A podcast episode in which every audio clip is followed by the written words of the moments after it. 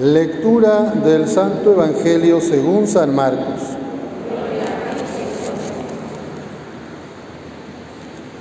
En aquel tiempo, al salir Jesús de Jericó en compañía de sus discípulos y de mucha gente, un ciego llamado Bartimeo se hallaba sentado al borde del camino pidiendo limosna. Al oír que el que pasaba era Jesús Nazareno, comenzó a gritar, Jesús, hijo de David, ten compasión de mí. Muchos lo reprendían para que se callara, pero él seguía gritando todavía más fuerte, Hijo de David, ten compasión de mí.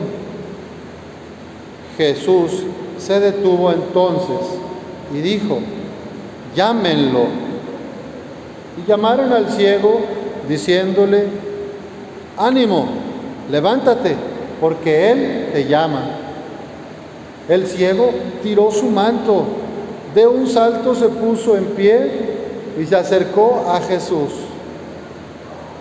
Entonces le dijo Jesús, ¿qué quieres que haga por ti? El ciego contestó, Maestro, que pueda ver. Jesús le dijo, vete, tu fe te ha salvado. Al momento recobró la vista y comenzó a seguirlo por el camino. Palabra del Señor. Pueden sentarse para escuchar la reflexión de la palabra. Señor Jesús, Hijo de David, ten compasión de mí. Señor Jesús, Hijo de Dios vivo, ten compasión de mí. Bartimeo, este ciego que estaba al lado del camino pidiendo limosna, tiene mucho que enseñarnos hoy. La palabra de Dios se puede investigar y se puede interpretar de formas muy diversas. Yo quiero centrarme hoy en las acciones de Jesús y del ciego Bartimeo. ¿Qué hace Bartimeo? Cuando se entera que Jesús va caminando por ahí. Le grita, levanta la voz, busca a Jesús, lo llama.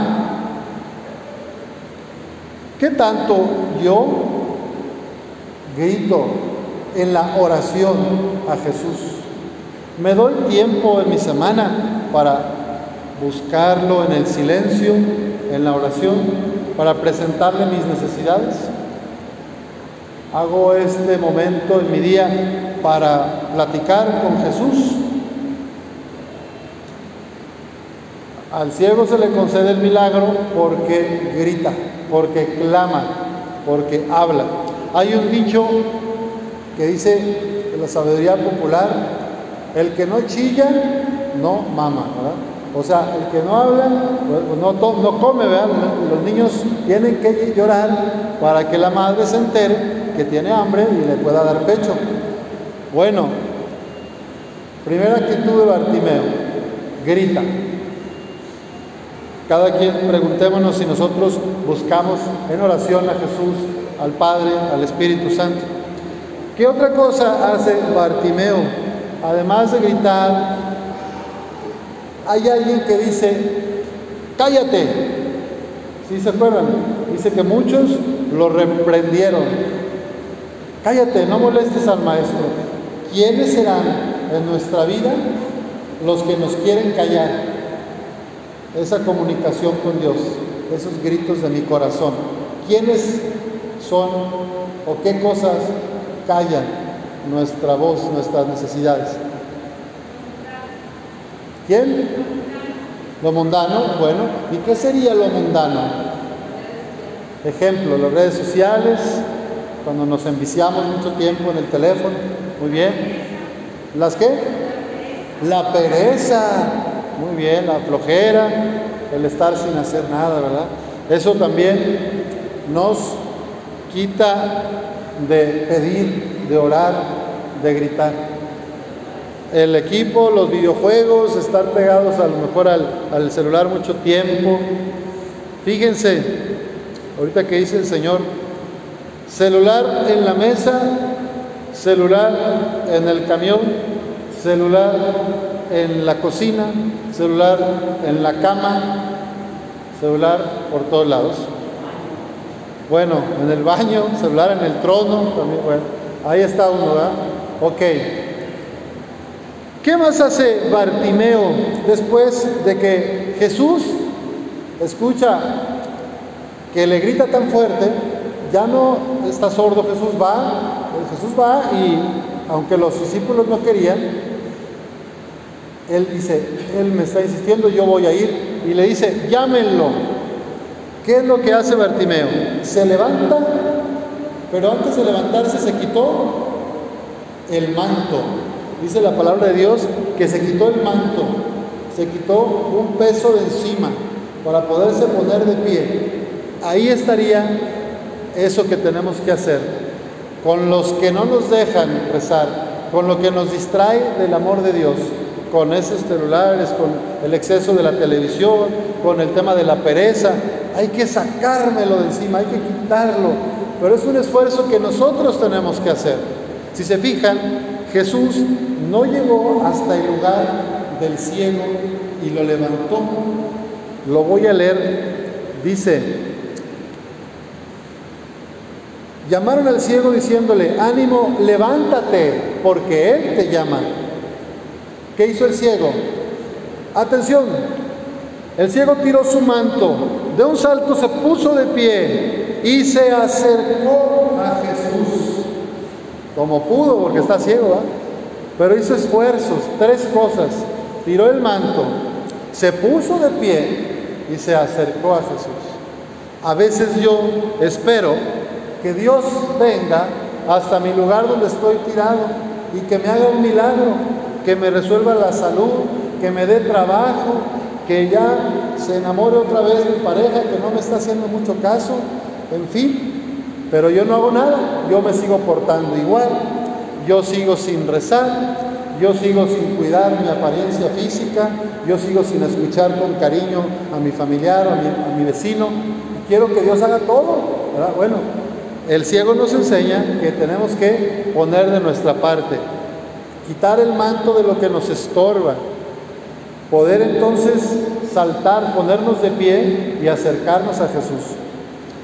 ¿Cuáles son las cegueras? Ya dijeron varias cegueras que tenemos hoy, el tema de la pereza, el egoísmo. Fíjense, otra ceguera yo creo que son las prisas, porque por andar a las prisas, a la prisa, a la prisa, no nos damos el tiempo de la oración y tampoco nos damos el tiempo para escuchar a nuestro esposo, a nuestros hijos, a nuestros padres y abuelos. Andamos a la carrera, andamos a las prisas. Eso también nos, nos pone ciegos y nos deja miopes. ¿Cómo creen ustedes que podemos aprender a andar sin tropiezos, sin cegueras? ¿Qué tenemos que hacer los cristianos para vivir y para ver a todos en Dios y a ver a Dios en todo lo que nos rodea? ¿Qué podemos hacer?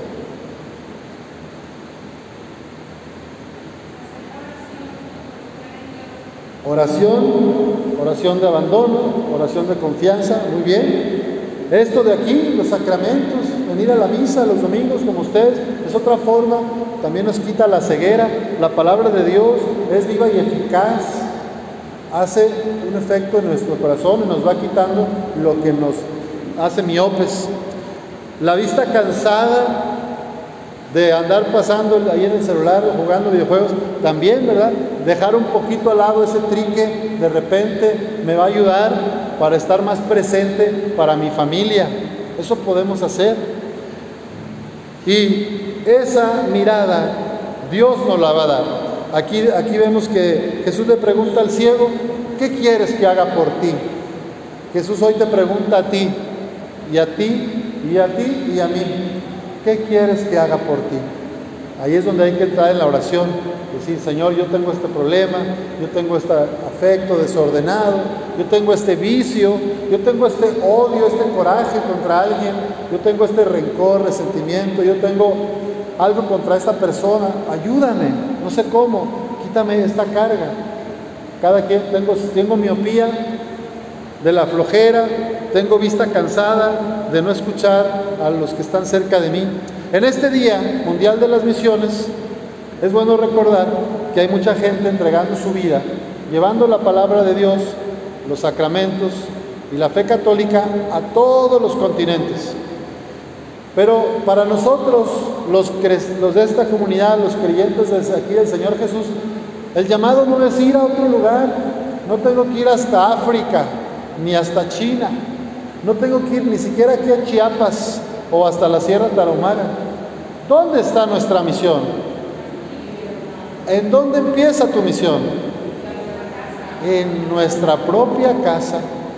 Pero a veces, como digo, por las prisas, por los trabajos, por perseguir la chuleta, no ponemos atención a los gritos de los hijos, a las necesidades de la pareja, al abandono y la tristeza de los ancianos que tenemos ahí viviendo a veces muy solos.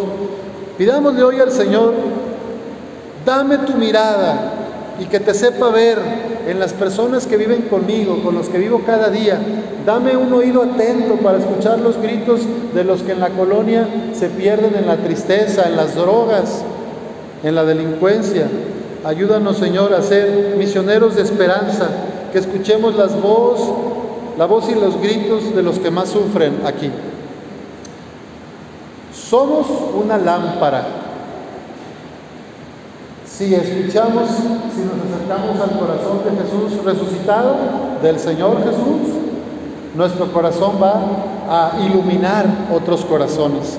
Nuestra mirada va a calentar otras personas, va a darles un camino. Pero si yo me alejo de Jesús, ¿cómo va a estar mi corazón? ¿Cómo va a estar mi mirada? Oscura, confusa, egoísta, Pidámosle a nuestro Padre Dios, por intercesión de Nuestra Señora de Guadalupe, que nos ensanche el corazón, que nos limpie la mirada para ver cómo servir y ser lámparas de misericordia y ser presencia de su amor, empezando por nuestra familia. Que así sea.